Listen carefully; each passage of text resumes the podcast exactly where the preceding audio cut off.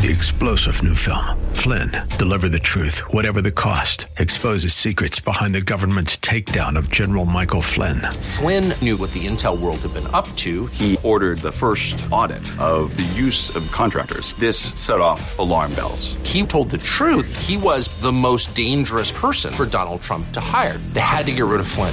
Flynn, Deliver the Truth, Whatever the Cost. Available now. Watch it today. Go to Salem Now dot com. Salem Now dot com. Welcome to the Georgene Rice Show podcast. This program was originally broadcast live on ninety-three point nine K P D Q. We hope you enjoy the show. Well, good afternoon and welcome to the Thursday edition of the Georgene Rice Show, and happy Reformation Day. Today on the program, we're going to talk with Tom Jipping. He is Deputy Director of the Edwin Meese the third Center for Legal and Judicial Studies. He's also a Senior Legal Fellow at the Heritage Foundation. We'll talk about the impeachment resolution that was passed in the House earlier today, unlike any impeachment resolution we've seen heretofore. In fact, you can check that out, uh, congress dot org, I believe it is. Let me check that out. Anyway, and you can read the resolution. Compare that, for example, it's, uh, it's congress dot gov. Uh, you can read that resolution and compare it to the resolution, for example, with uh, Bill Clinton. six sixty is the number for this time around. five eighty-one was the Clinton resolution, and the differences are stark in terms of the bipartisan nature, the balanced nature of the resolution uh, that was used uh, before. That was also the case with Nixon, although it wasn't implemented because he resigned ahead of time. But nonetheless, you can check that out. We'll talk with Tom Jipping about that. And then we'll share with you some conversations I had with some of the uh, uh, guests from the last week. So stick around for that.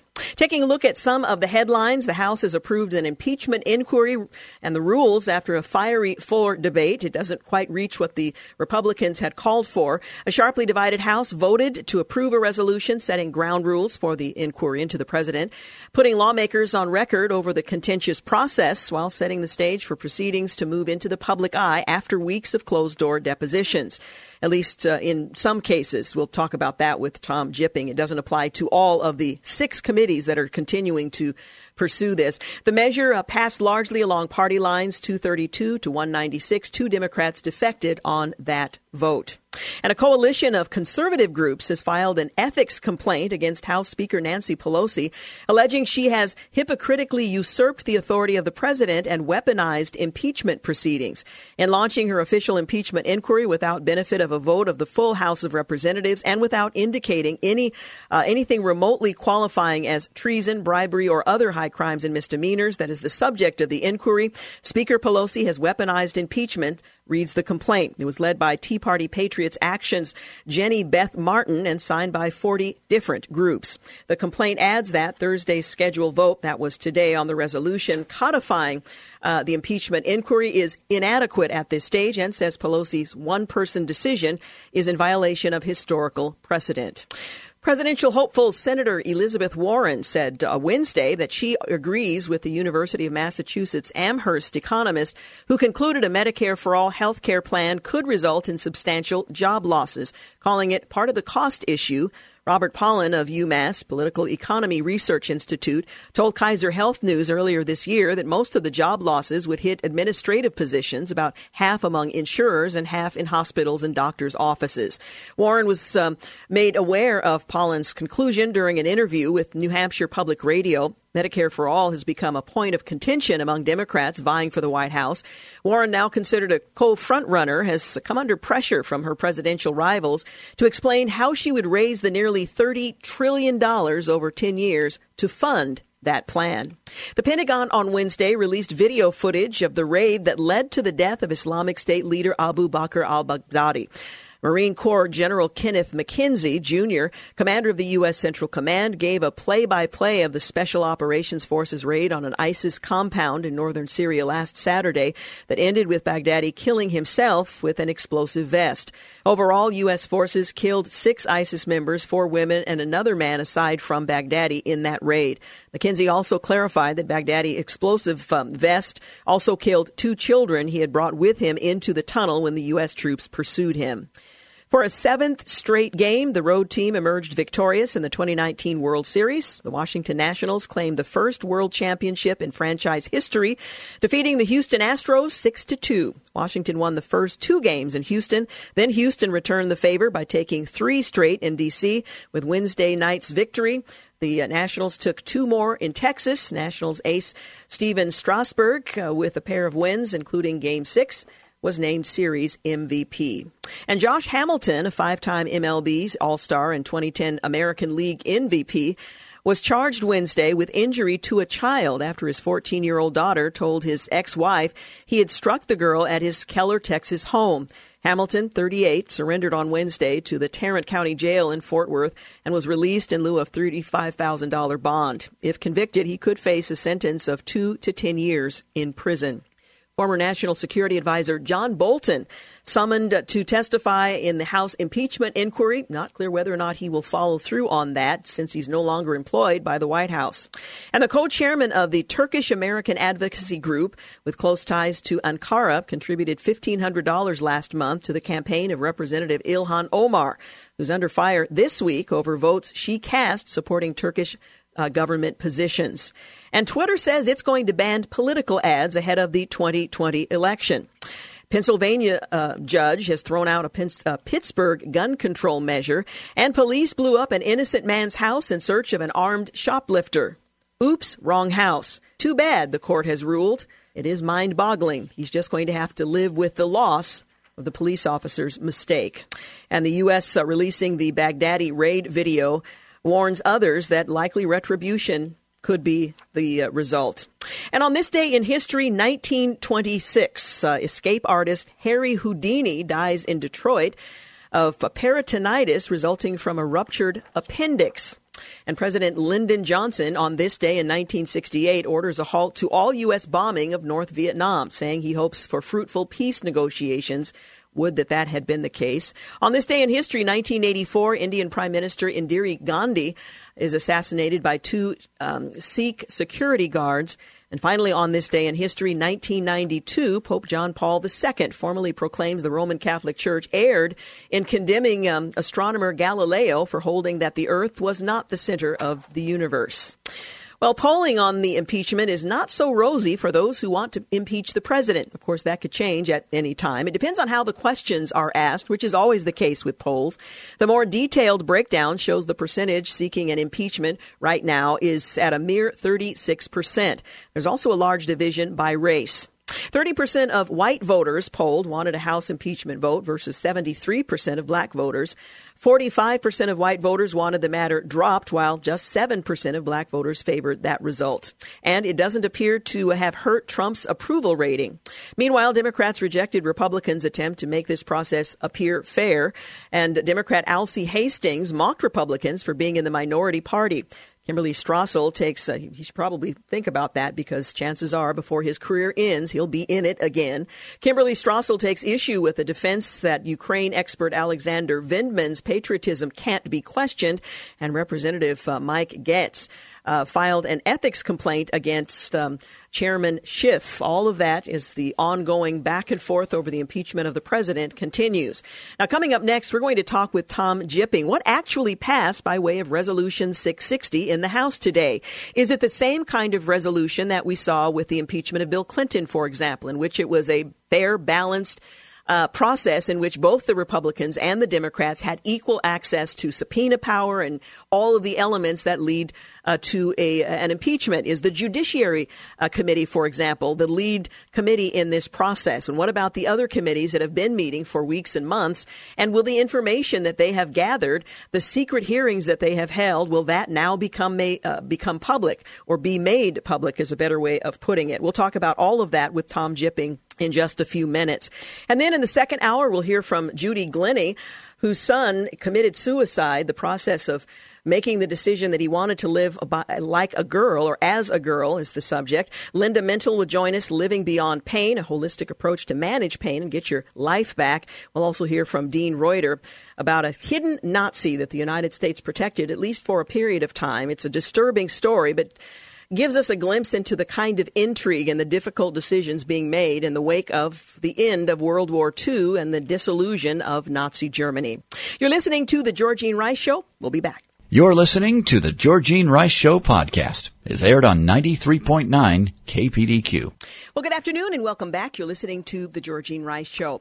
Well, as you've heard by now, a sharply divided House voted today to approve a resolution that sets the ground rules for the impeachment inquiry into the president, putting lawmakers on record over the contentious process, while setting the stage for proceedings to move into the public eye after weeks of closed-door depositions.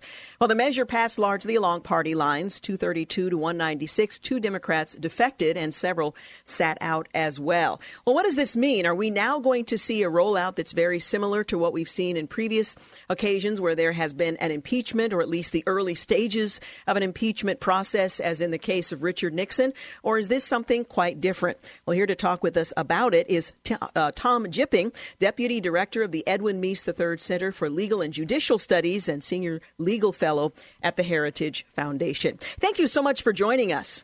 Thanks for having me. Well, the Republicans objected, and rightly so, that there was a lack of transparency up to this point. There had not been a process uh, established formally in the House, and uh, there certainly was not a bipartisan uh, tenor to this whole process. What happened today that uh, makes what's been happening for months behind closed doors any different? Well, and it's, it's important to be precise about what this resolution, House Resolution six sixty, uh, did and did not do. Mm-hmm. First of all, it only applies to two of the six committees that are participating in this impeachment inquiry. It only applies to the Judiciary Committee and the Intelligence Committee, and essentially says to the other four, keep doing what you're doing, which means, I assume, that those four committees can continue in secret, making it up as they go along, doing whatever it is that they choose to do. The second thing is, while it th- this resolution purports to, quote, authorize hearings, uh, impeachment hearings in the Intelligence or Judiciary Committees, since those are already existing committees, uh, they don't need a resolution to tell them that they may hold hearings. That's that's the authority of every committee in the House and the Senate.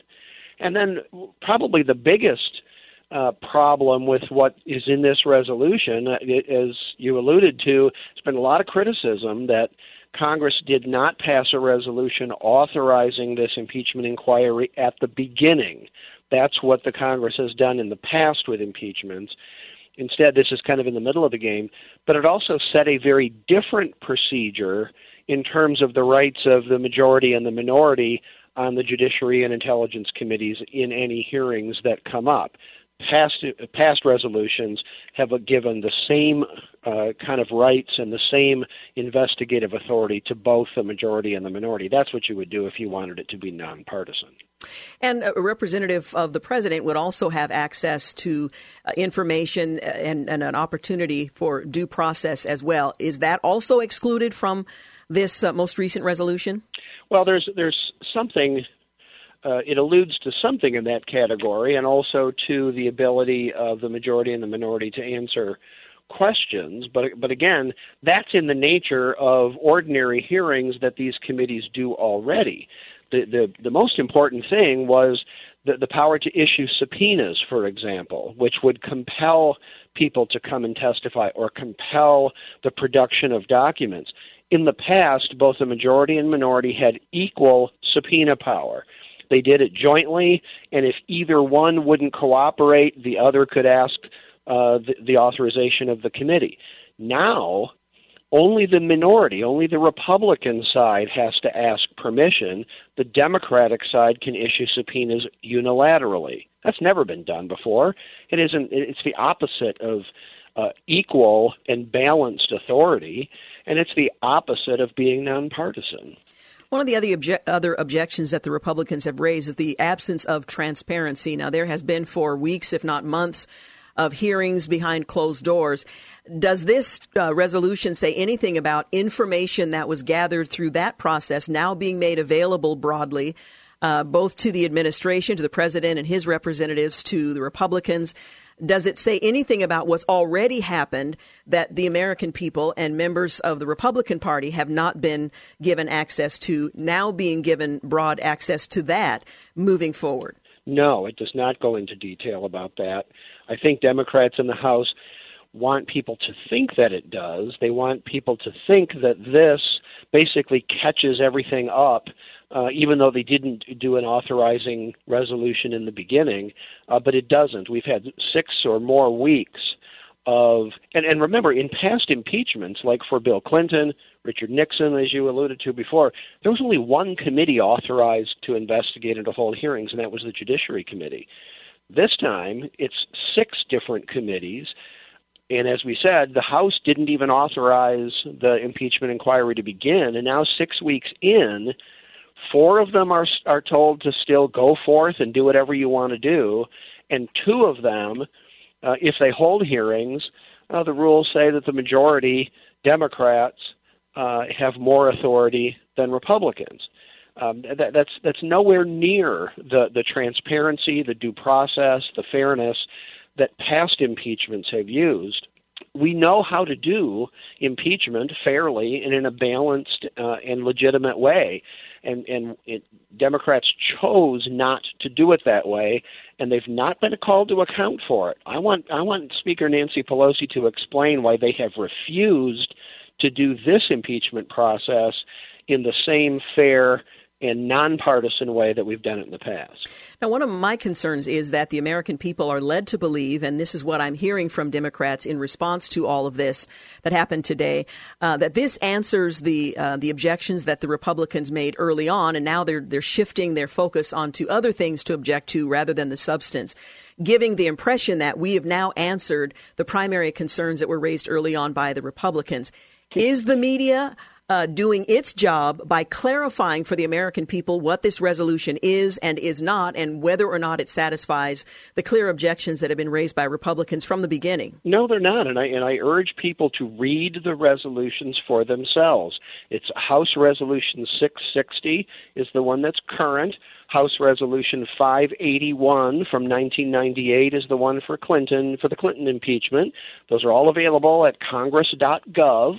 Uh, go read them for yourself. It, it's to me, it's humorous uh, for Democrats who have been moving the goalposts as far as what they want to impeach but Donald Trump for, uh, now essentially trying to point the, that same kind of a finger at Republicans. Look, the, the, the issue with regard to these hearings from the beginning has primarily been subpoena power. It's the authority of the committees to compel testimony and the production of documents.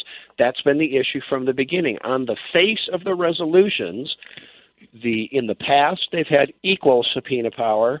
Today, Democrats can do it their own way, and Republicans have to ask the Democrats' permission. Now, you know, I, I, I'm a, I'm a lawyer, but I can still kind of speak common sense English. And those two, that's why I wrote a, the piece in, in National Review, so I think saying one of these impeachment resolutions does not look like the other. No, it certainly uh, does not. What recourse does either the president or Republicans uh, in the House and the Senate, for that matter, although they're not directly involved, what uh, recourse do they have in addressing the the lack of transparency, balance, and accountability that's a part of this um, version of a resolution? Well, they don't have a, a, any formal or legal recourse. The Constitution gives the sole power of impeachment to the House. And, you know, today, no more than two Democrats voted against this sham, uh, this this radical departure from the way impeachment has been done in the past. Well, under those circumstances, uh, they have enough votes to do it any way they want. But people do need to consider the damage that this does to the basic foundations of government. In other words, the impeachment process, it is part of the Constitution. It is a very serious matter. And, you know, the, the best course is to have consensus about doing this in a nonpartisan way that's consistent with uh, the precedents that we have from the past. And people have to consider whether departing from all of that Uh, purely for partisan reasons, uh, does our country any good. Um, I think, you know, the, the Senate trial process. Uh, the the president has to be convicted by two-thirds of the Senate. That's not going to happen. So, and everyone knows it. So, uh, you know, he's going to stay in office. If Democrats thought they could get him out of office before the election next year, they're mistaken. But uh, that's really not the issue. The issue is the damage that's being done to the essential uh, elements of our system of government. Tom Jipping, thank you so much for talking with us today. Appreciate it. Thanks for having me. Again, Tom Jipping is Deputy Director of the Edwin Meese the third Center for Legal and Judicial Studies and Senior Legal Fellow. You're listening to The Georgene Rice Show. Up next, Judy Glennie. We'll hear her story. You're listening to The Georgene Rice Show podcast. It's aired on ninety-three point nine K P D Q. Well, good afternoon and welcome back. You're listening to The Georgene Rice Show. When my next guest's son told her, "Mom, I'm a girl," this Christian mother, she struggled, as any Christian mother would. Her faith and her dreams were shattered. Well, through watching her child come to grips with transgenderism and his eventual suicide, she learned to trust God completely and surrender everything to him. It's much easier to say that than it is to actually do it and walk through it. But she shares her story in her latest book, Mom, I'm a Girl. Judy Glennie, she teaches weight training at Clark College in Vancouver, Uh, where she lives with her husband, Gary, pastor of Portland Bible Church in uh, Portland. As the forerunner for um, women's weightlifting, she won many national and international titles, officiated the sports at the Olympic Games, has um, authored many uh, articles on weightlifting and a book on weightlifting technique. She continues to be a featured speaker for Stonecroft Ministries, where she shares God's wonderful message of restoration after great heartache. When not teaching or speaking, she enjoys the outdoor life of skiing, tennis, and hiking. And I think it's important to mention all of that because it's an important element in the story. Judy Glennie joins us today to talk about her book, Mom, I'm a Girl. These were the words of her son. Judy Glennie, thank you so much for being with us today. Well, thank you, Georgene. I really appreciate your time. This is a difficult story to tell. Let me ask you, for the sake of listeners who have yet to read it, why do you think it was important to tell this story? I think it was really important because we as Christians are ignorant, uh, for one thing, of the transgender epidemic, actually, that is going on in our society today, and Christians are not immune to this situation, and I think we need to really get our eyes open to what is going on out there. Mm. You begin um, by introducing your son, Scott, and you write, Scott Richard Glennie. That was the name printed on his birth certificate on the day he was born, September eighth, nineteen eighty-nine. Sidney Royal Glennie was the name printed on his death certificate, June fifth, two thousand nine. His name change was one of many alterations he underwent on his way to transitioning to be a girl. But I would like to introduce you to the son I knew.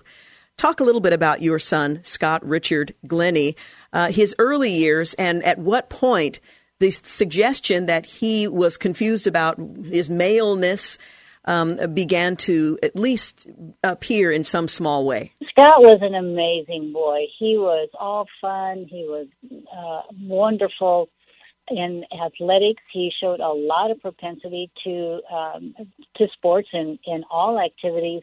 He was just a really neat, fun uh, boy growing up. He showed all the interest in boy things. He liked to ride his bike. He liked to skateboard. He showed all the characters, characteristics of being a boy.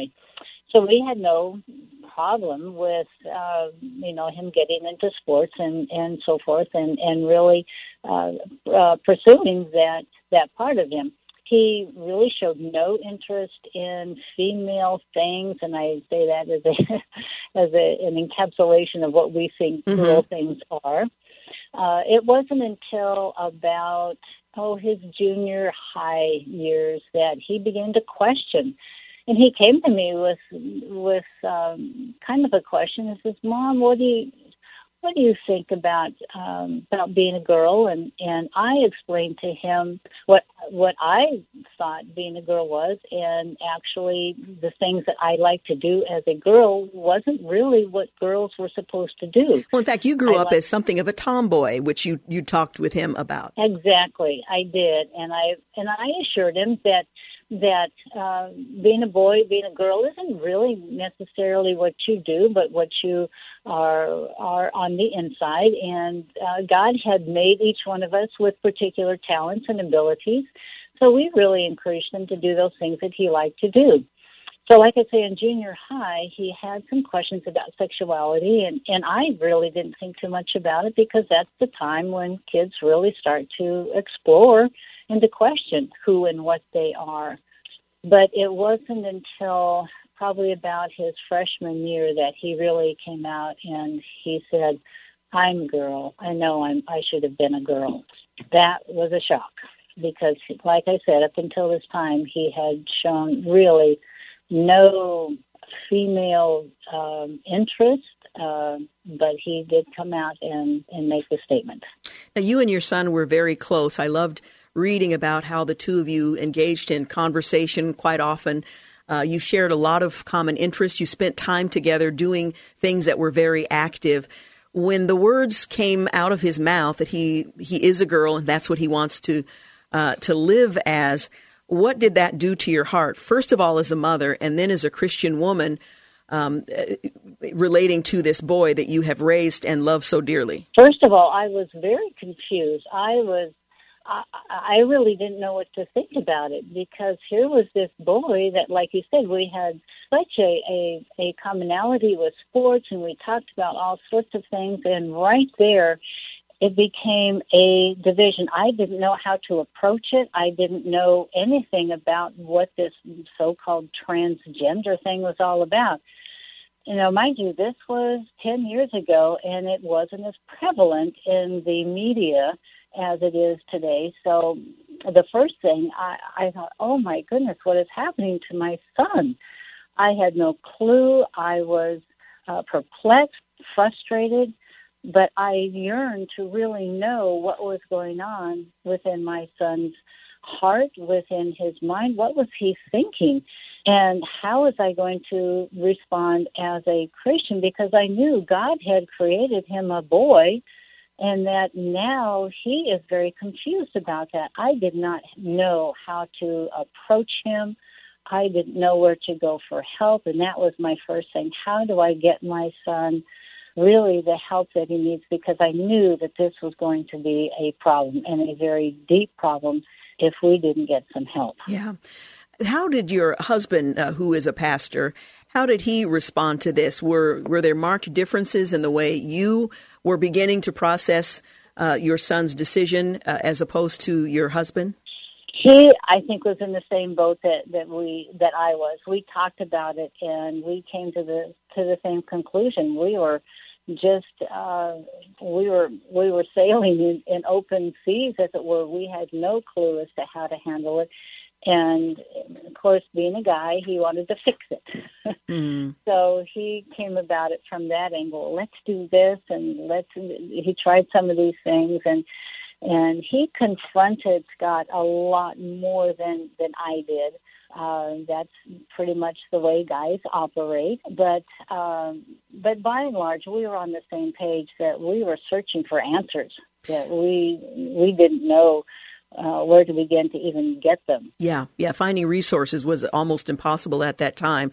You found, you thought and found a, a counselor, believing that would be the first step. Your son requested that that counselor not be a Christian counselor. Um, w- how did you find someone that would uh, be able to work with your son, and how did that go? The first one, uh, I didn't tell Scott that he was a Christian, but obviously Scott Scott's very uh, perceptive, and, and he figured he was. And when he started, when the counselor started getting close to the root of the problem, and again, I, I preface this by saying I didn't know what was going on in the counseling sessions, obviously, because counselors have this uh, privacy that mm-hmm. they have with their uh, with their clients, and even at that age, and this was, like I say, in the junior high age, I was not privy to a lot of the things going on. So the counselor was sharing this with me, that he thought that when he struck chords that really started Scott thinking uh, deeply about his emotions and his thoughts, Scott just clammed up and he said, his excuse was, I have too much schoolwork, I don't have time for this. So mm-hmm. he pulled back, and that was the end of that counseling session. The other counselor that we found was at Portland Fellowship, and they were very helpful. But again, they didn't have the resources at that time for transgender. They had a lot of homosexual recovery. So we got hold of a counselor that he thought he had some information about transgender and thought he could work with Scott, and he was in his twenties. We could kind of relate to Scott on, on that level, but after about four or five sessions, the counselor came to me and he said, this is not working. I like Scott, I, and I do believe that he does have some issues, but we're just coming to an impasse. And then Scott related to me in his words that he's gay. He doesn't know anything about trans. Mm-hmm. So, again, he pulled away from that counselor. We're going to take a quick break, but we'll continue our conversation. In the book uh, titled Mom, I'm a Girl, you write that little battles were now cropping up. Clothes were among those skirmishes, other things as well. We'll get into that when we return. Once again, you're listening to The Georgene Rice Show. My guest is Judy Glennie. Her book is titled Mom, I'm a Girl. We'll be back. You're listening to The Georgene Rice Show podcast. It's aired on ninety-three point nine K P D Q. You're listening to The Georgene Rice Show. I'm continuing my conversation with Judy Glennie. She's the author of Mom, I'm a Girl. The book is written about her son, who identified as transgender and later ended his own life. We'll get to that part of the story in just a few moments. But uh, in the early uh, stages, your son began to, um, as you uh, describe in the book, exhibit little battles that were cropping up. His clothes were a uh, part of the, the skirmish, um, how he carried himself, associating now in public school with L G B T Um, groups who supported the decision he was um, attempting to make. Talk a little bit about that season um, when your son was beginning to manifest his desire to be transgender. He manifested, as you mentioned, uh, with the clothes. And granted, uh, girls in high school don't wear a lot of dresses, but he did wear some dresses. He he wore tank tops and, and shorts and jeans, which a lot of high school girls wear. But uh, on occasion, he did wear long skirts. The most profound was, and this was kind of a, a, a cute story in a way, that I had some shoulder pads that I used on some of my jackets. And he asked me one day, Mom, uh, what are those shoulder pads that, that you that you have for your jackets? And I said, well, I've got a spare pair that, that I uh, wear occasionally. Would you like them? He said, yeah. And I didn't think too much about it at that time. Well, about five minutes later, he emerged with these um, shoulder pads as breasts under his tank top. And that really threw me through a loop. I, at that point, I didn't know what to do. So he came, that was the, the first thing that, that really took us aback. How are we going to really respond now that he is actually making himself to be more effeminate in appearance? You write that his, he, please go ahead.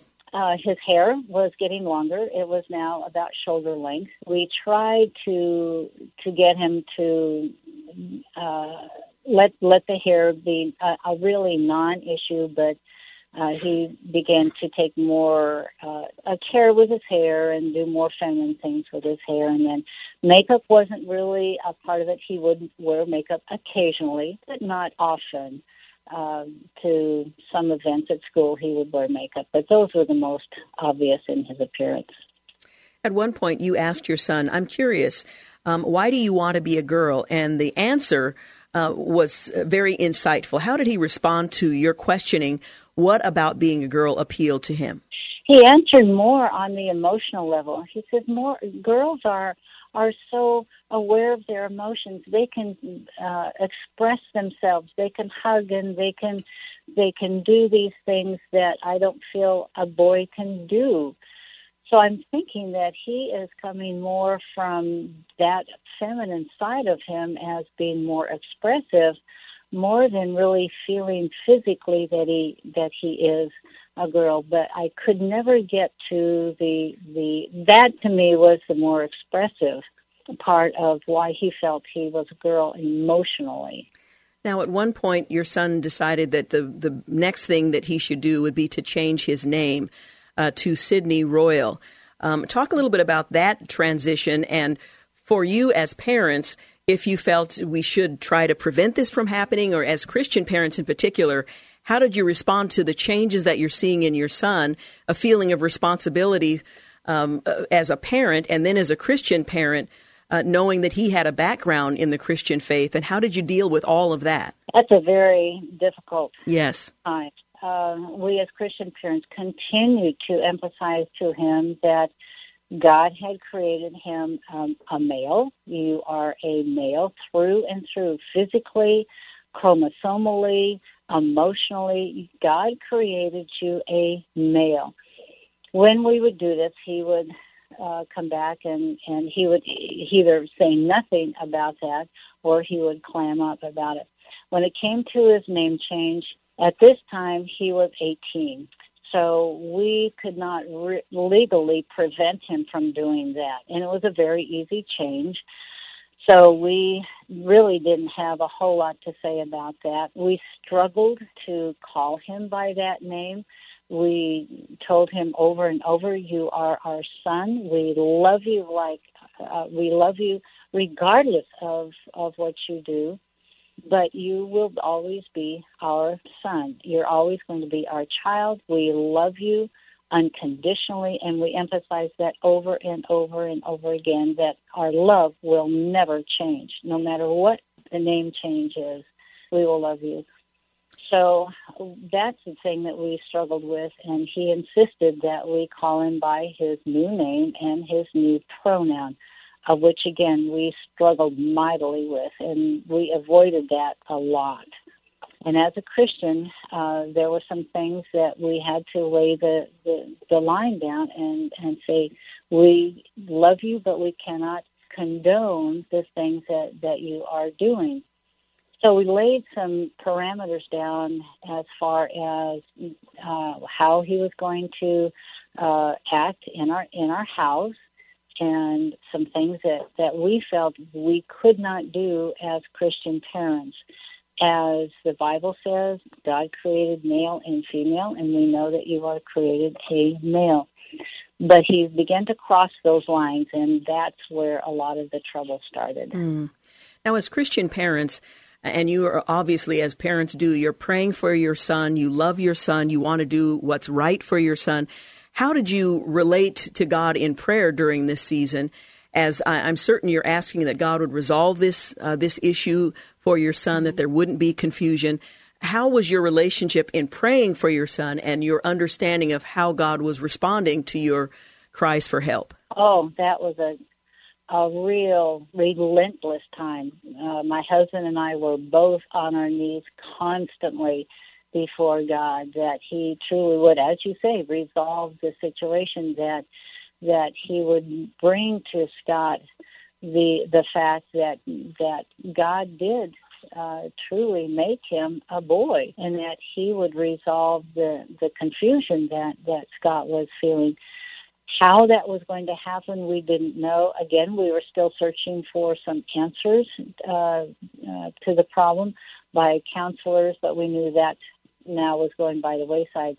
So we continued to to uh, cry before God and, and ask him for guidance, for wisdom, how to handle this situation, and certainly that his will be done in Scott's life in restoring him to what we knew God's purpose was in his life. You write that Scott expected us to just make this switch with him and go along with everything because we are his parents, as his parents rather, we're supposed to be supportive of our children in difficult circumstances. In his mind, this would be showing our love for him. Now that had to be a challenge because that is the expectation of a child. Um, but when it conflicts with your core uh, values, again, there is the uh, the challenge. Did God give you wisdom in how to navigate some of these thornier issues along the way? That was a very sticky problem and one that caused us the most angst, because in his mind, and with a lot of uh, kids going through a lot of problems, they equate your uh, condoning their actions with your love. So if you love me, you will do this for me. That's how they equate it, and we continually told them that as Christian parents, we need to abide by what God has told us to be the truth. And we consistently told him that that you are putting your feelings before what God has specifically told you and shown you what you truly are. So we had to, that was a constant battle for us, is, is to show him that, that yes, uh, we love you, but no, we can't go along with what we know is a wrong action in what you're doing uh, with your life at this point in time. And that was truly a, a constant battle, and one that uh, he would at times Uh, see through, but most of the time he would fight us. Very, it was a very difficult time for, uh, on that point. Yeah. We're talking with Judy Glennie. She's the author of Mom, I'm a Girl. It's a story of her son who made the decision that he was going to live as a girl.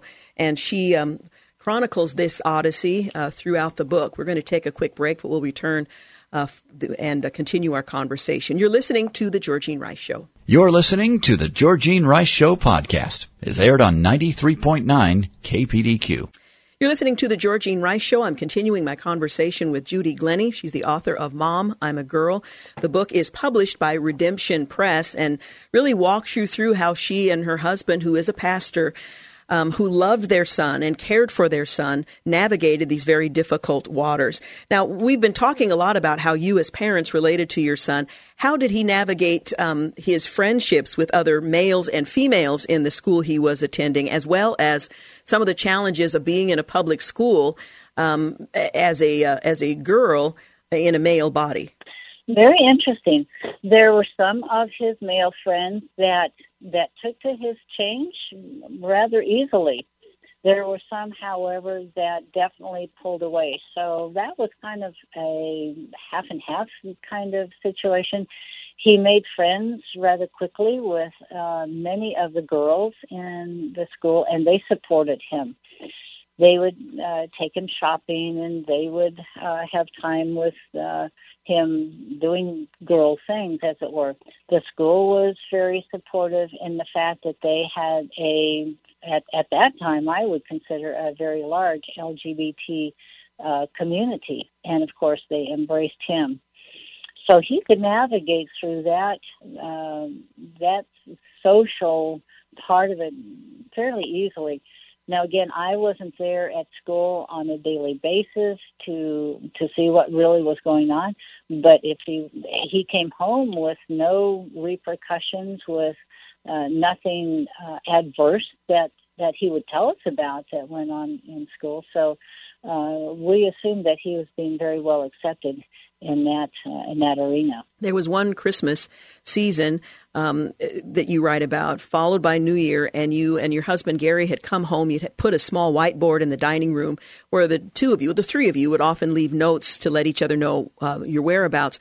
One note was written by your son, "So sorry, Mom and Dad, at the hospital." Can you tell us about that episode in which he um, ended up in the hospital for reasons until you arrived there you didn't uh, didn't know? Oh, our heart just sank. We were definitely at the at the point of, of tears. We had no idea what would happen. We had no idea how the situation came about. We rushed to the hospital to find him in a very uh, plain room all by himself, and he was just looking very despondent, and we asked him what had happened, and the bottom line was that he was on the phone with a friend, and they were talking about some issues, and he had mentioned um, possibly taking his own life. It was apparently in a passing uh, statement that he had made to this friend, and the friend, bless her heart, she she kept him on the phone, and in the meantime called nine one one to say that her friend might be in danger of, of taking his life. So he ended up there, and uh, he subsequently was transferred to the hospital up north, about two hours north, because they didn't have any room in the facility uh, here in Vancouver. So he was taken up there to the to the mental uh, health uh, department of the hospital, where he saw some uh, people up there. that's where it really came to a head, because we thought for sure now he was going to get the help. These people surely would come to our aid and know that he has some, some issues that needed to be dealt with. Contrary to that, they came back after two weeks up there, and Scott was all happy when we saw him because they had affirmed that he truly was a girl, and they suggested hormonal treatments, that we were the problem. Mm. Again, as a parent, that had to have been extremely painful.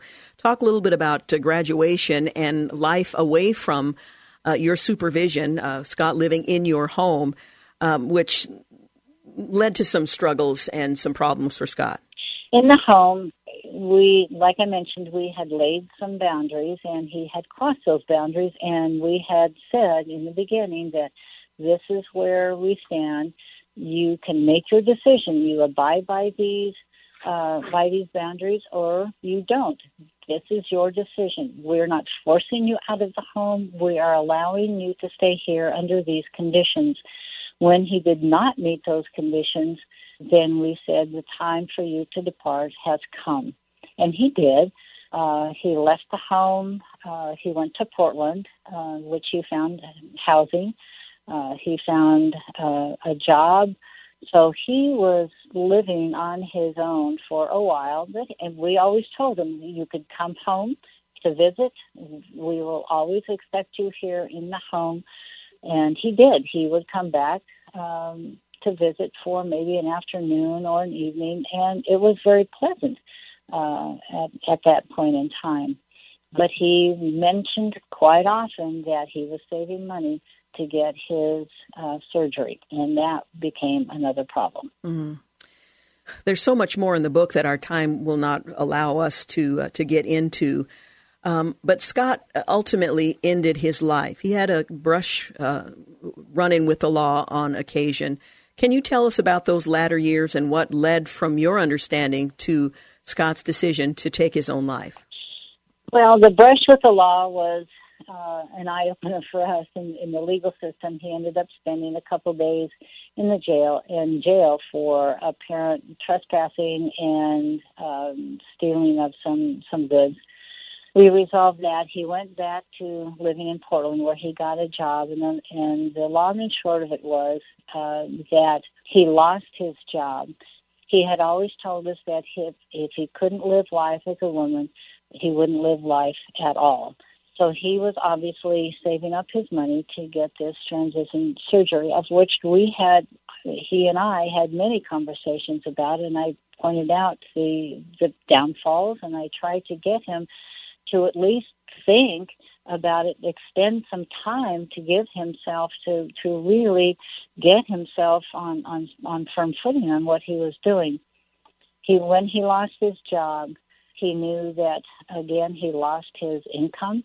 Therefore, he would lose the, the funding that he would need to get this transition surgery.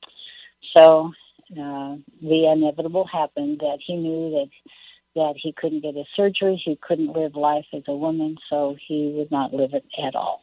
And he made the decision to end his life. As I read the early part of the book in which you describe your son as this um, very creative, artistic young man who had such promise, for the story to end so tragically, it just it broke my heart. And I'm just reading the book. You actually lived it, and this is your son. Talk with us a little bit about what you, and, and I should mention that you had conversations with your son who had made a commitment to serve Christ as a youngster. Um, you had that kind of conversation about whether or not he had abandoned all all faith in God. Um, did that give you some hope as an adult to have that conversation with him and to see where his heart stood in terms of his um, his relationship to Christ? That is one of my fondest memories that, that I look back on, that I know for an assurity that he is in heaven, and that's my greatest hope. When we had these conversations, I had some doubts because he had made a decision um, uh, to accept Jesus at a young age. Mm-hmm. And so I brought this up to him, and I and I questioned, because I I had thought that maybe he had uh, either lost his faith or, or had never made that commitment. And he, and so I questioned, but he looked at me very sternly and he said, "Mom, don't you think I remember when I made that decision?" And that just, that warmed my heart. And so I look back and I know that he was assured of his salvation. And there were many times when he would come home and he would tell us of witnessing to his friends. And he would say, "These kids, they just don't believe the Bible. They just, who do they think Jesus is?" Question, or, or statements like that, that um, that he would make. And even in the letters uh, that he, he wrote, several uh, last letters to his friends and to us, and uh, he would he would assure them that they need to make their destiny before God. And they, and he said, "If you don't know, ask my dad." Hmm. So we were very confident that uh, we know we will see him again, that, that there is no question that he had made that decision. In the latter part of your book, you really focus on the lessons that you learned, lessons in prayer, and uh, things that other families who might find themselves in a similar situation might benefit by. Uh, how can our listeners find a copy of your book, Mom, I'm a Girl, once again published by Redemption Press? They can go to my website, um, judy glennie dot com, and there is, you can get it uh, Amazon or PayPal. And I will just mention, if they get it through PayPal, they don't have to pay shipping because that comes uh, directly from me. So uh, that's uh, one way they can get it. Um, I'm not sure if it's in uh, the bookstores, but uh, Amazon or on my website. Again, the title of the book, Mom, I'm a Girl. Judy, thank you so much for writing it. It had to have been painful Uh, to do so, but maybe cathartic as well, I'm I'm hoping and praying. And I appreciate your emphasis on how you related to God and how he taught you through this uh, very challenging season. Thanks so much for talking with us today. Thank you, Georgina. I so appreciate it. Again, Judy Glennie, the book titled Mom, I'm a Girl. And again, our conversation didn't reflect all the detail that she goes into about um, the challenge as a Christian mom and dad uh, with their son. All right, we're going to take a quick break. We'll be back in a moment to wrap things up. You're listening to the Georgine Rice Show podcast. It's aired on ninety-three point nine K P D Q. Welcome back. You're listening to the Georgine Rice Show. My next guest and her co-author say that our nation is being ravaged with an opioid epidemic, but still one in ten Americans are suffering with chronic pain. Doctors and patients have been searching for ways to alleviate prolonged pain without the long-term use of pharmacology that can cause addiction. Well, in their new book, Living Beyond Pain, a holistic approach to manage pain and to get your life back, therapist, best-selling author, radio host, and professor Doctor Linda Mintle and Doctor James Cribbs provide hope for hurting people with holistic, healthy ways to manage pain that will enable them to flourish and not just survive. Well, my guest, Doctor Linda Mintle, is a national speaker, blogger, radio host, uh, and best-selling author of twenty books with twenty-seven years of clinical practice as a therapist and coach. Her current clinical and academic efforts are being directed toward the development of an interdisciplinary approach to pain management, given the present opioid crisis and the need for non-pharmacological approaches to dealing with people in chronic pain. Well, she, along with Doctor James Cribbs, are the co-authors of Living Beyond Pain, a holistic approach to manage pain and get your life back. Uh, Doctor Mintle, thank you so much for joining us today. I so appreciate it. It's been a while since I've talked to you, but I really appreciate you having me on, especially a topic like this that is just so pertinent to what is happening in our country today. Absolutely. In fact, I think a lot of people have simply given up hope that mm. ap- apart from access to opioid drugs, pain management just is not possible. This is a very hopeful book. It's a very practical book to give people who are suffering from chronic pain Uh, hope that their life can thrive, as uh, the subtitle of your book suggests. Well, I, I think one of the great quotes on there was from uh, the former governor, uh, Mike Huckabee, who who said, and he, the way he said it was just so great, because he said that the, there's a, everybody knows that the, there's a fire alarm that's being sounded with the opioid crisis and all the problems we're having. He said, "This is the fire truck coming to put out the fire." So that was a good way of summing it out, that we've heard the alarm, we know the problem, we've seen all all the people that are dying in our communities from uh, addiction and from pain management gone uh, the wrong direction. And so it was really a compelling thing for us to, to say, we've got to do something about this. We've got to give people practical, real solutions that work. And hopefully we put a lot of these in the book. We spent a lot mm-hmm. of time reviewing the evidence. So it's evidence-based treatments that we're talking about that are both some medical treatments and then a lot of, like you said, non-pharmacological things that people can do to really turn down the volume on their pain, improve their functioning, and really improve the quality of their life. In Living Beyond Pain, you explain some of the special challenges that people who suffer from chronic pain have to face on a daily basis. Uh, talk a little bit about that to our listeners and paint a picture of what it is we're talking about addressing for those who live with chronic pain. So one of the things is this constant, you're just dealing with loss of control all the time. You feel very helpless. You feel misunderstood. Uh, a lot of times you people think you're making it up or that you're just creating too many problems related to your pain problems. They think you're overreacting or you should just get over it or be able to somehow, you know, think your way away from it. And it's really not that simple. So, you know, the person who's listening and says, I would just like to go out and throw a ball with my child, or I'd like to go out with my friends and not wonder if I'm going to have a migraine and have to cancel at the last minute or leave the restaurant or whatever it is. You know, it's very impairing, and it really does impact the quality of your life. I think I think in reality, Georgina, it affects every aspect of your life, the physical body, the mental, you know, your mental life, your emotional life, your relationships are affected, and even your spiritual life is in fact, is affected by this. Mm. You spend a fair amount of time in uh, Living Beyond Pain explaining what pain is. Now, most of us think, well, I could pretty much answer that question, but we're talking about the kind of debilitating chronic pain that leaves people with a sense of hopelessness. Uh, talk a bit about how it's sensed and processed in the body uh, and how um, it can change within the body over time so that we have a better understanding of what it is we're talking about. I, I'm really glad you asked this because I don't really think that most of us understand the difference between acute and chronic pain. And I know that I was like that when I went through a very difficult episode before I had back surgery and that pain was relieved. Um, I didn't really understand these differences, but acute pain is usually defined as pain that lasts about up to maybe three, maybe six months related to some type of injury, nerve damage, some disease state in the body. Um, but when you're dealing with chronic pain, that stimulus, that thing that has happened to you that maybe injured you or created the problem, a lot of the time is gone. And and you're still having that pain. So we like to talk about this like it's like having an alarm. Pain is like an alarm in the body. It goes off when there's danger, when there's a problem.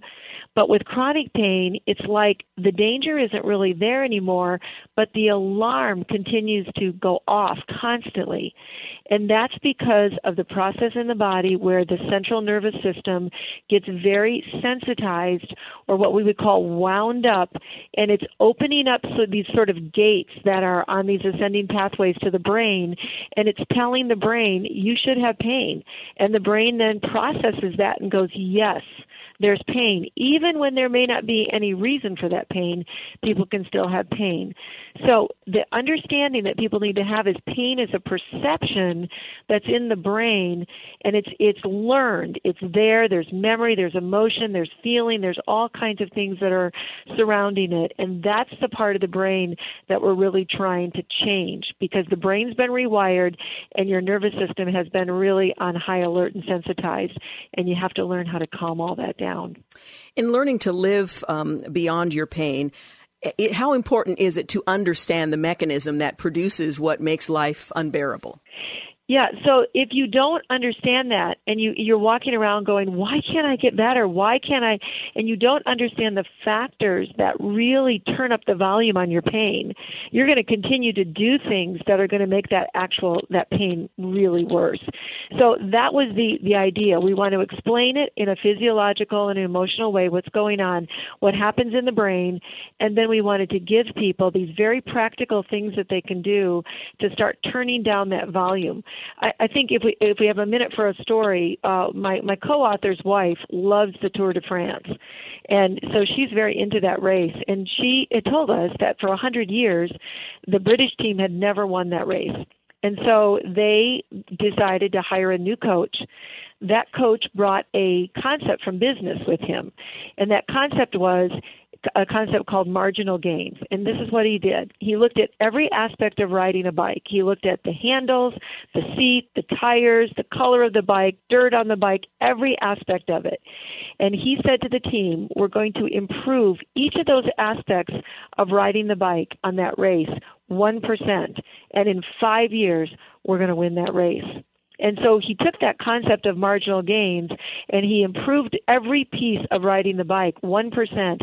And in three years, the British team won the Tour de France, and they continued to win the Tour de France.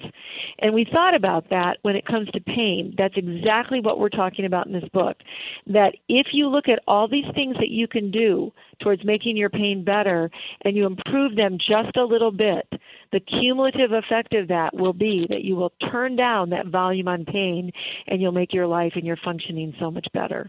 So what ultimately is possible? Uh, there's pain management and then there's the absence of pain. What's the most that someone with chronic pain can hope for, or acute pain for that matter, can yeah. hope for in managing um, what is seems unmanageable? So so you have to get at the root of the pain. We t- we spend a lot of time, especially the, the physician that wrote it with me, um, spent a lot of time trying to understand. You kind of get to the root of the pain. Mm-hmm. Sometimes pain is really structural. And the my co-author is a doctor of osteopathic medicine. He uses a technique called osteopathic manipulative treatment. And this is a technique that osteopathic doctors are trained on with their hands. And sometimes with structural problems, they change the structure with their hands, and it improves the function, and sometimes they can make that pain disappear. He's done that on me several times, and I've been astounded by just the use of his hands in this treatment that people will recognize as O M T. If they have a D O, which is a doctor of osteopathic medicine, they're, they're, they're physicians, they're trained, they go to medical school, same training, probably a little bit more training in musculoskeletal medicine, and they know how to do these manipulative techniques. So there's so many things like that that you can do that can actually make a difference if there's a structural problem. Now, if it's nerve pain, then there are things that can be done like nerve blocks and injections and other things in the brain to turn down and rewire the brain so that the pain signal isn't firing all the time. If it's inflammatory pain, we know that there are th- certain things people can do. One of the biggest ones is change your diet and do an anti-inflammatory diet. And we looked at all the diets. We chose the one that the Cleveland Clinic uses because it's an anti-inflammatory approach to eating, and that will turn down the volume of pain. Um, so it's knowing what the root of that pain is and getting to the root of it and then adjusting your treatments according to whatever type of pain you're having. We're going to take a quick break, but I'll continue my conversation with Doctor Linda Mintle, who, along with her co-author, uh, Doctor James Cribbs, are the authors of Living Beyond Pain, a holistic approach to manage pain and get your life back. The book is published by Baker Books. We'll be back in just a few moments. You're listening to The Georgene Rice Show. You're listening to The Georgene Rice Show podcast. It's aired on ninety-three point nine K P D Q. We're back. You're listening to The Georgene Rice Show, and I'm continuing a conversation, a fascinating conversation with my guest, Doctor Linda Mintle. She, along with her co-author, Doctor James Cribbs, are the authors of Living Beyond Pain, a holistic approach to manage pain and get your life back. Now, this may seem a challenge to even comprehend, but when we're facing an opioid crisis and uh, we find that a significant uh, percentage of the population continues to live with chronic pain, uh, this is a hopeful approach uh, to managing what has made life for many unbearable. Uh, let me ask you how important it is to work with doctors and therapists who understand chronic pain in uh, working through what's possible uh, to make life more manageable. It's really important. I, I, I can use my own experience. I did not know what the cause of my uh, back pain was. I had actually had an injury about six months earlier. I fell on the ice. I was trying to ice skate. I was trying to show my children that I could still be sixteen again and ice skate like I did back then. Well, that didn't go so well. And I had this awful fall on the ice, and I thought I was okay. But the pain just kept getting worse and worse and worse and worse, and I I thought I was going to lose my mind. And honestly, if I had been able to tolerate narcotics, because back then they were offering narcotics for that type of pain, I probably would have taken them. But I tell you, by the grace of God, I just I couldn't tolerate narcotics. So I was desperate for relief, and I tried everything that I could think of. I didn't understand that the things that I was, was were doing, the things I was doing was actually making my pain worse. So, for instance, I was spending a lot of time paying attention to my pain and focusing in on it. And I didn't realize that that was actually making my pain worse, because whatever you tell the brain to focus on, the brain thinks that's important and will pay attention to it. And attention to pain makes pain worse. The other thing that, that I was doing that I didn't realize at the time was I was having a lot of thoughts like, Uh, you know, what am I going to do? I can't get out of bed. I, I can't be with my kids. What if I'm disabled? What if this gets worse? And I was doing what we call catastrophizing with pain. I was having these catastrophic thoughts. They were very negative. My expectation was that I wasn't going to get better. And again, now after learning so much more about this, I, I now know that if you have expectations that things will be worse, your pain will be worse.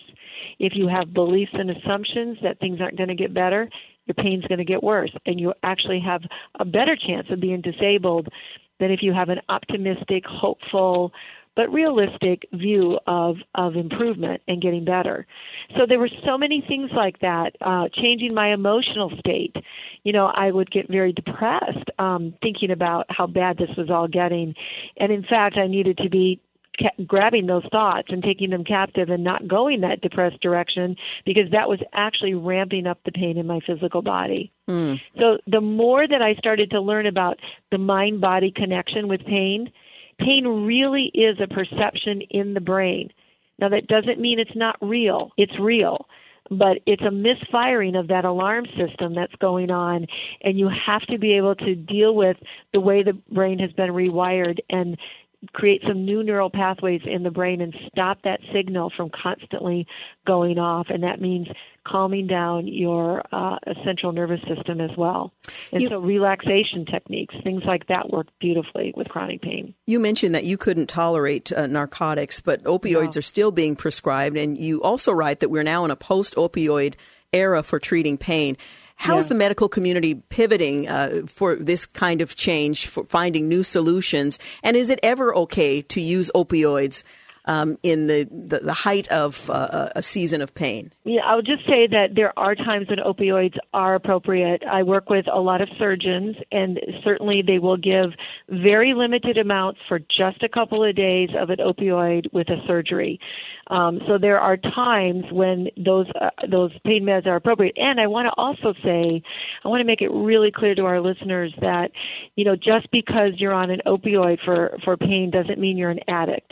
And so there are people who can responsibly take those um, narcotics, and they um, are not ha- developing a use disorder, a substance use disorder, and they're being very monitored by their doctors. Now, the problem is that the risk of addiction is really high because you build a tolerance. And as we were looking at this for the, the book, narcotics really don't work with, very well with chronic pain. They're just not very effective. So we have to have other things that we do. Um, the, the problem was that the doctors were originally told, it's a very long story about how we got here, but the doctors were actually told that these, these drugs were not addictive. And then Big mm. Pharma really pushed these drugs, and the hospitals were pushing this. It, Uh, physicians were pushed to make pain the fifth vital sign, to always assess pain. If you remember what I just told you, the more attention you give to pain, the worse pain is. So people were asking, physicians were asking, how's your pain today? Give your pain on a, a rating from one to ten. You're giving attention to pain, which actually makes pain worse. But they were so um, insistent that pain was the fifth vital sign. You had to assess it, and then you had to treat it. And that led to a lot of overprescribing for pain. Now, the good news is we have pulled way back on that. Regulations have gotten in place. There's something that's called a P M P that physicians look at to make sure that patients aren't going from doctor to doctor to get pain meds from anybody else. So the regulations have tightened up. We understand the addiction problems, and physicians are doing better, and we understand now what was going on with Big Pharma, and I think you're seeing class action suits and all kinds of things that are going on there. But that said, then if you stop something, you got to put something in its place. You can't just leave people then in this crisis of pain and say, well, good luck with that. You know, that, that was the whole impetus of the book was, okay, so now we have all these people. And what you were seeing, and I'm sure you heard it in your, your town, is all towns in America were hearing it.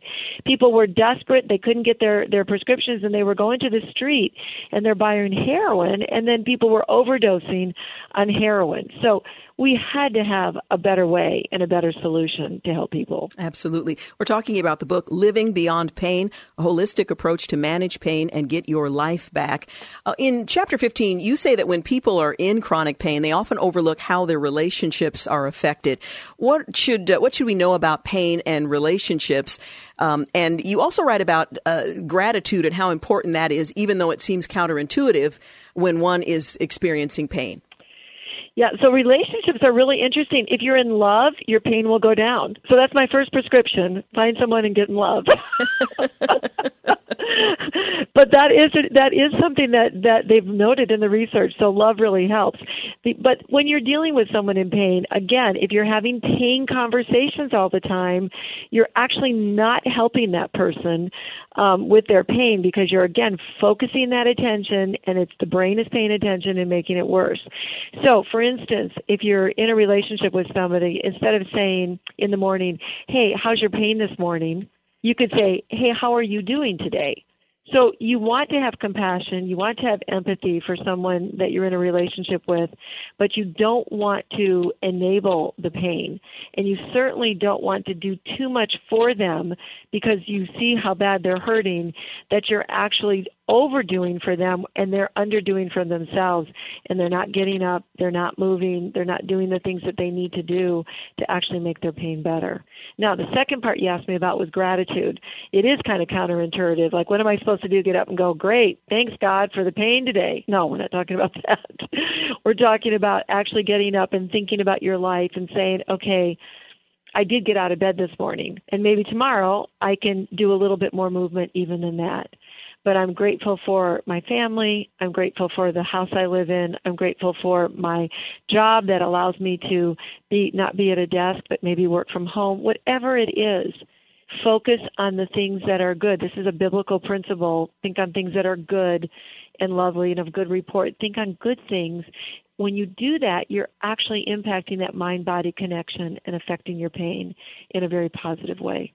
There is so much that could be said about the book, but I would encourage listeners who are either experiencing chronic pain, uh, live with or love someone who is, or just want to have a better understanding of the issue. Living Beyond Pain is the title of the book, a holistic approach to manage pain and get your life back. The book is published by Baker Books. And again, my uh, guest, Doctor Linda Mintle. Thank you so much for joining us today. Can't wait for the next time. Well, I'm so thankful that you're bringing some attention to this, and again, that you're helping your audience understand that there are there is hope, there is a way out of all of this that can make your life so much better and give you a better quality of life. And there's meaning to be made in pain as well, that sometimes what it does is it draws us closer to God, and it brings a new appreciation for life. So thanks so much for all you're doing to help with the problem as well. Have a great evening. Bye-bye.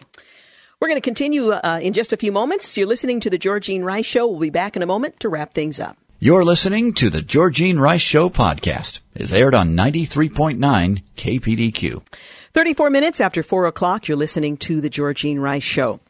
Well, he was among the worst of the Nazis. He was responsible for the construction of Hitler's slave labor sites and concentration camps. He personally altered the design of Auschwitz to increase crowding, ensuring that epidemic diseases would complement the work of the gas chambers. So pleased was Hitler by his work that he put him in charge of the Nazi rocket and nuclear weapons program. At the end of the war, he had more power than S S Chief Heinrich Himmler. Yet why has the world never heard this man's name, General Hans Kammler? Through decades of investigation, my next guest, Dean Reuter, along with his co-authors Colm Lowry and Keith Chester, present The Hidden Nazi, The Untold Story of America's Deal with the Devil, a work that unveils the shocking true story, not only of, of Kammler's suicide, that it was faked, but that he escaped exposure and justice through a secret deal with the United States. Kammler never met justice and was hidden from public view. But to what end? Did he cooperate with uh, Nuremberg prosecutors investigating Nazi war crimes? Was he protected so the United States could benefit from his intimate knowledge of the Nazi rocket program and Germany's secret weapon? Well, we're going to talk about that. Dean Reuter is General Counsel, Vice President, and Director of the Practice Groups of the Federalist Society for Law and Public Policy. He has overseen criminal investigations for two federal offices of the Inspector General and was was the editor of Liberty's Nemesis, the unchecked expansion of the state and confronting terror, nine eleven, and the future of American national security. He joins us today to talk about uh, his book, The Hidden Nazi, The Untold Story of America's Deal with the Devil. Dean Reuter, thank you so much for joining us today. Well, it's a pleasure. It's my pleasure. Thanks for having me on, Georgie. This really is a fascinating book about someone I knew nothing about. The name was not familiar. I mean, we know the collective deeds of Nazi Germany and its uh, its leaders, but this particular individual I knew nothing of, which surprised me. I mean, not that I know everything. How did you select this individual and um, to write about and to bring his story to our attention? Oh, it's a great question to start off. I got involved in this book project because uh, two researchers, the other gentleman you mentioned, mm-hmm. who are on the cover of the book, Keith Chester and Colm Lowry, one of them I've known from college, so thirty years ago. He approached me about a dozen years ago with this fabulous tale uh, that I didn't believe, but I didn't have to believe, because all he wanted from me was a collaboration agreement as a lawyer so that he could share research with Doctor Colm Lowry, who he'd found in a World War Two forum online. Uh, so I was involved as a friend and a lawyer, just drafting an agreement so they could share information. Uh, and he continued to tell me stories about this all-powerful, all-evil Nazi general, and I was as surprised as, as you were, as you just expressed. This is fantastic. I thought he was sort of misreading the documents, mm-hmm. maybe. There, there couldn't be a story that was this powerful and this big and this consequential from World War Two, seventy-plus years ago, uh, that hasn't already been fully told. Um, so I, I began this project with a lot of skepticism.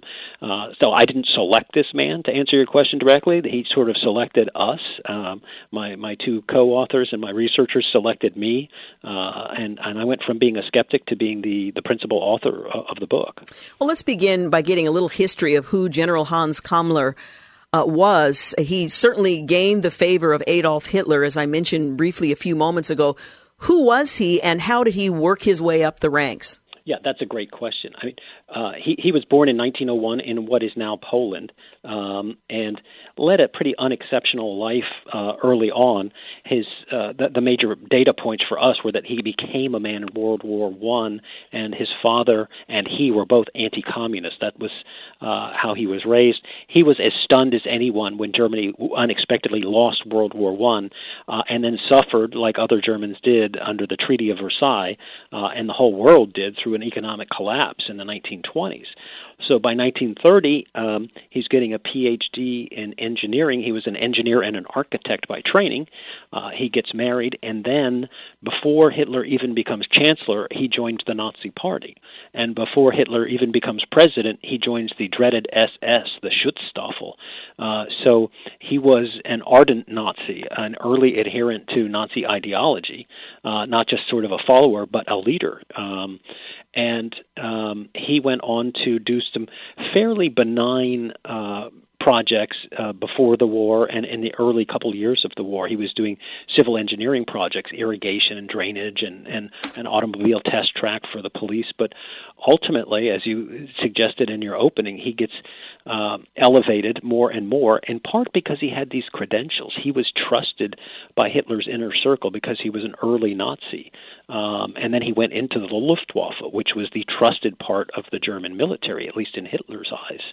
Uh, so he had, he had this golden ticket in terms of his credentials, and he kept uh, jumping up the ranks. And when they looked about for somebody to implement uh, the Holocaust, uh, Kammler was their guy. He he made rapid advances in efficiency and effectiveness and standardization uh, in processes in his other construction projects, and he ran those you know, cradle to grave, so to speak. So he knew everything about how to build, where to build, getting materials, getting funding, uh, everything soup to nuts. And when they wanted to build up the uh, the Holocaust and, and build out the Holocaust, Hans Kammler was the guy they turned to. How did he manage to keep his name off of the lips of those who know that history very well, who followed it at the time and certainly since? Uh, how did he manage to escape notice by those who uh, have uh, studied and written about the, the um, Second World War in such great detail?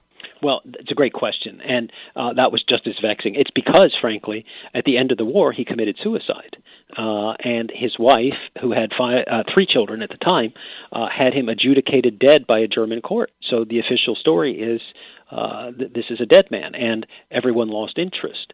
Um, we, in fact, doing the research for this book, we contacted the United States Uh, Department of Justice Office of Spe- Special Investigation, which is our non- Nazi hunting group. We contacted the Mossad, we contacted the Wiesenthal Center, and found that none of them pursued him uh, because he was dead. Um, and uh, but the idea that he committed suicide, once we understood his biography and his drive and his ardency, his commitment, his loyalty, the idea of a suicide didn't make sense to, to any of the three of us who worked on this project, the Hidden Nazi. Uh, so we were convinced that he hadn't committed suicide, and we went about to prove it. And in the book, The Hidden Nazi, we do prove that. Uh, well, but that accounts for why he was never pursued. He was lost to history because he was the, dead. One of the things that makes this such an interesting book is that fact. It was presumed that he had committed suicide, but there seems to be evidence to suggest that not only did he not end his own life, but that the United States had possession of him, and discovering the reason behind that, for what length of time, where, and all of that, makes this really an interesting uh, story. You had an opportunity to interview Hans Kammler's son firsthand. He was on his deathbed in Germany. Was that very instructive about whether or not his father actually lived, or uh, just understanding who Um, Hans Kammler was? I think it was an essential part in understanding who he was and how he was perceived by his family, um, but it wasn't instructive in some major ways. It was clear to me uh, that this uh, Jörg Kammler was the son's name, um, and he was elderly by the time I met him a few years mm-hmm. ago and, inter- and interviewed him. Um, he was looking to me for information. It was his mother that had, had his father adjudicated dead by a court, but it was clear the family never really believed that story. That was sort of a convenient thing, and I think it was something of a smokescreen uh, to have him uh, you know, a- a- adjudicated dead. But they knew that Um, you know, the common practice, the required practice in the war, was to return an officer's identity disc, their dog tags, uh, return their sidearm and their papers. Um, and that wasn't done. There was never a body found. There was no gravesite, even despite port- post-war searches for a gravesite. And Hans Kammler was an Obergruppenführer, which for your listeners, as we explain in The Hidden Nazi, that's the highest rank you can achieve in the S S. It's, it's equivalent to George Patton. So the idea that he, he's dead without a body being produced is like losing George Patton's body in in, in battle and not returning with it and never being able to find it.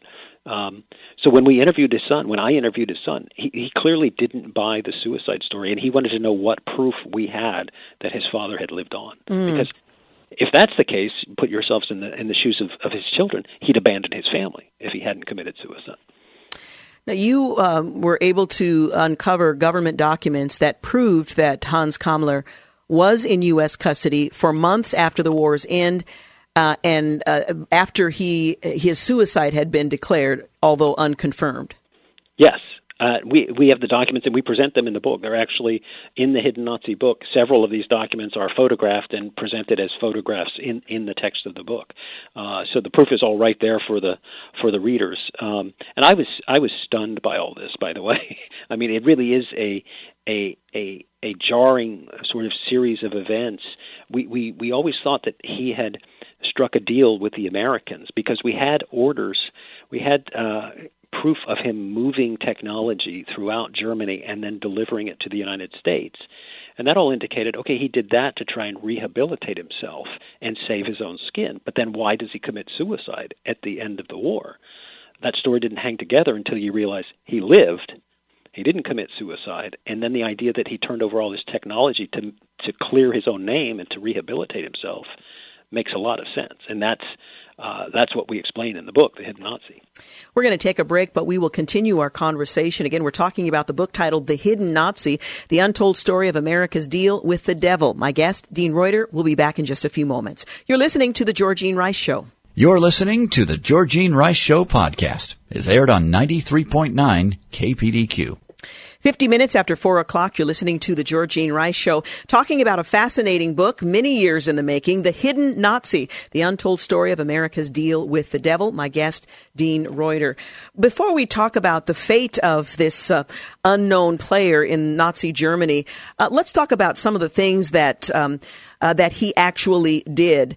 Uh, uh, he can't use the excuse, I was just following orders. He was actually giving orders. Tell us a little bit about his um, his record of um, of misdeeds, if you will, General Hans Kammler. Uh, sure, it's it's pretty abysmal, but uh, and I present all this in in, in the yes. book, Hidden Nazi. He really did make the the Holocaust uh, uh, possible. He he was the person who identified Auschwitz as the site for the main camp, the first big camp, and doubled and redoubled the size of a camp that already existed.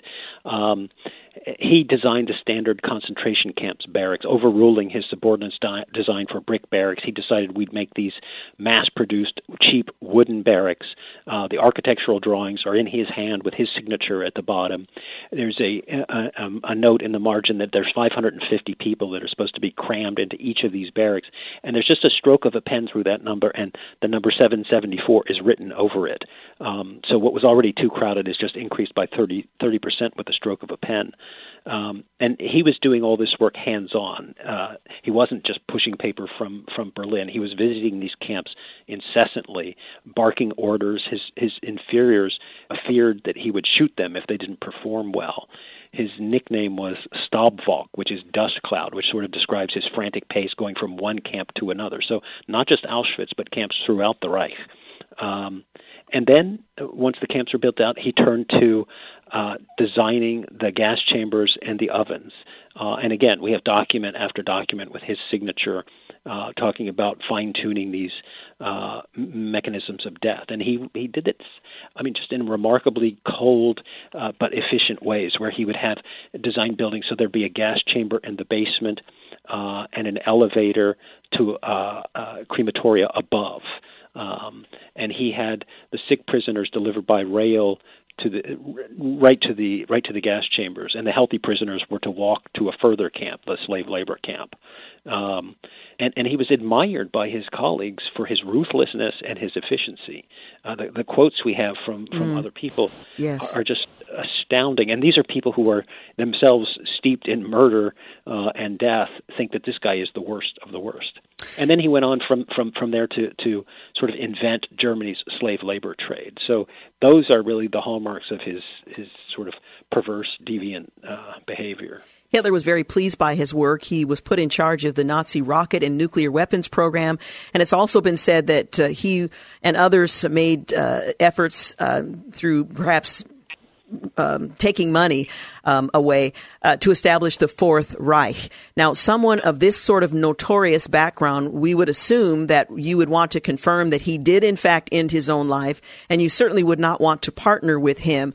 As the book points out, he never met justice, was hidden from public view. Um, but to what end? Why would the United States harbor someone like this? And I think your book is convincing because you have records that detail how the United States had him in uh, their custody for a, a period of time. To what end? Sure. You mentioned uh, that, that he ends up, by the end of the war, because he's so proficient at everything else, he ends up in charge of all of Germany's secret weapons.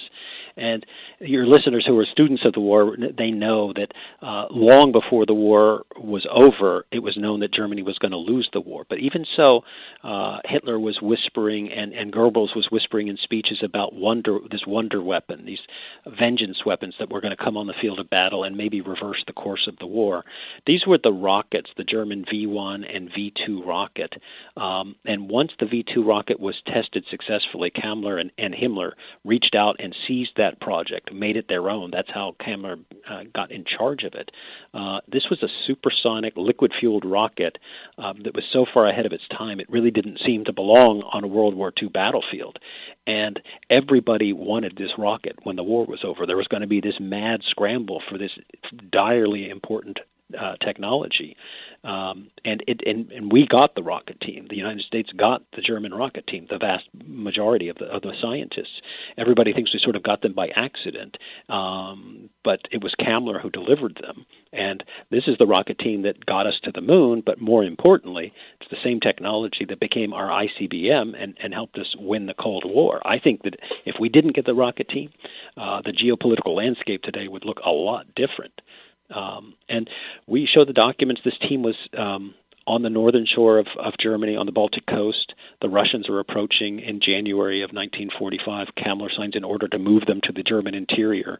Uh, a month later, we have what's called the Yalta Agreement. It's the division of German territory by the Allies after the war. They're already talking about who's going to get what. And this, the site for this rocket team is going to be in the Russian zone. So Kammler moves them again.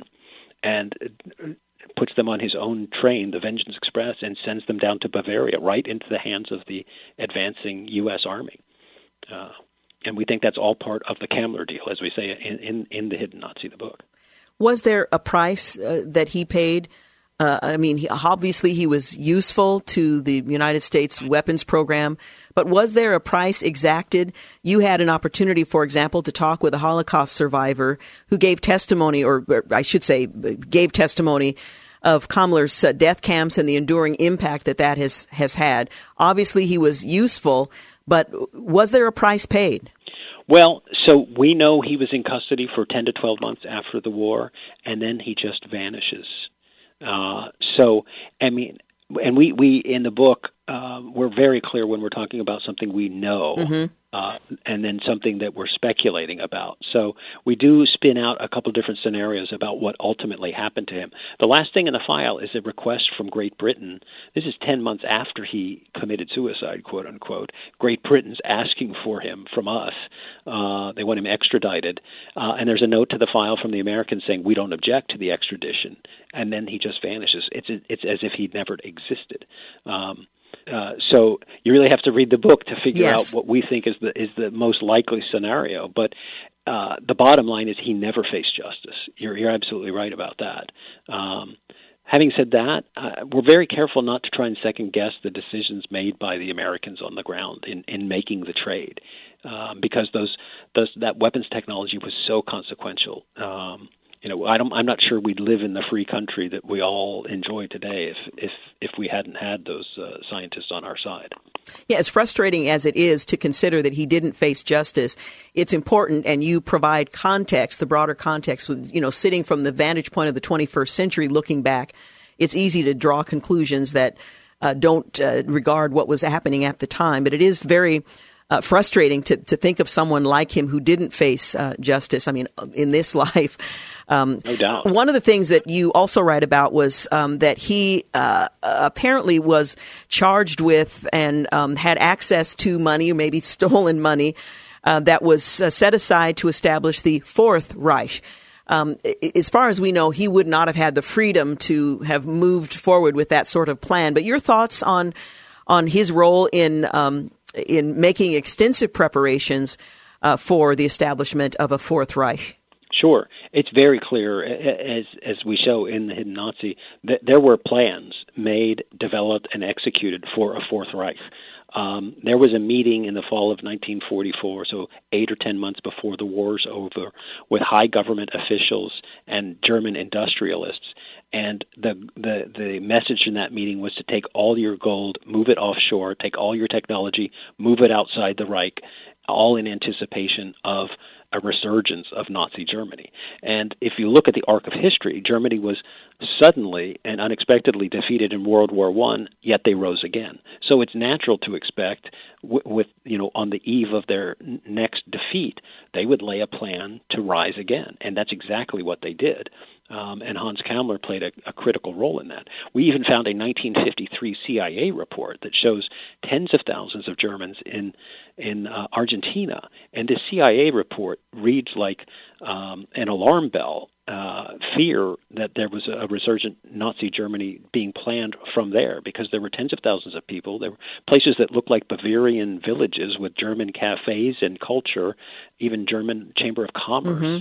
Mm-hmm. Um, and you know, lots of technology down there, and they were afraid that, that Nazi Germany would rise again. Of course, that never happened, but um, it's fascinating, and, and this story's never been told, that Germany really concretely laid those plans and then executed them. Well, it is absolutely fascinating. The book, once again, is uh, titled The Hidden Nazi, The Untold Story of America's Deal with the Devil. Uh, thank you so much for talking with us, and um, I look forward to uh, hearing others comment on uh, the book once they've had the opportunity to read it as well. Thank you so much. Thank you for having me on, Georgine. By the, by the way, the book is published by Regnery History and is available in bookstores. News and traffic up next. You're listening to The Georgine Rice Show. Thanks for listening to the Georgine Rice Show podcast. If you'd like to download a podcast of the show or would like more information on today's guests, please visit the show at k p d q dot com or on Facebook. Follow the show on Twitter at G Rice Show and like us on Facebook. And join us live every weekday at four for more critical thinking for critical times on ninety-three point nine K P D Q.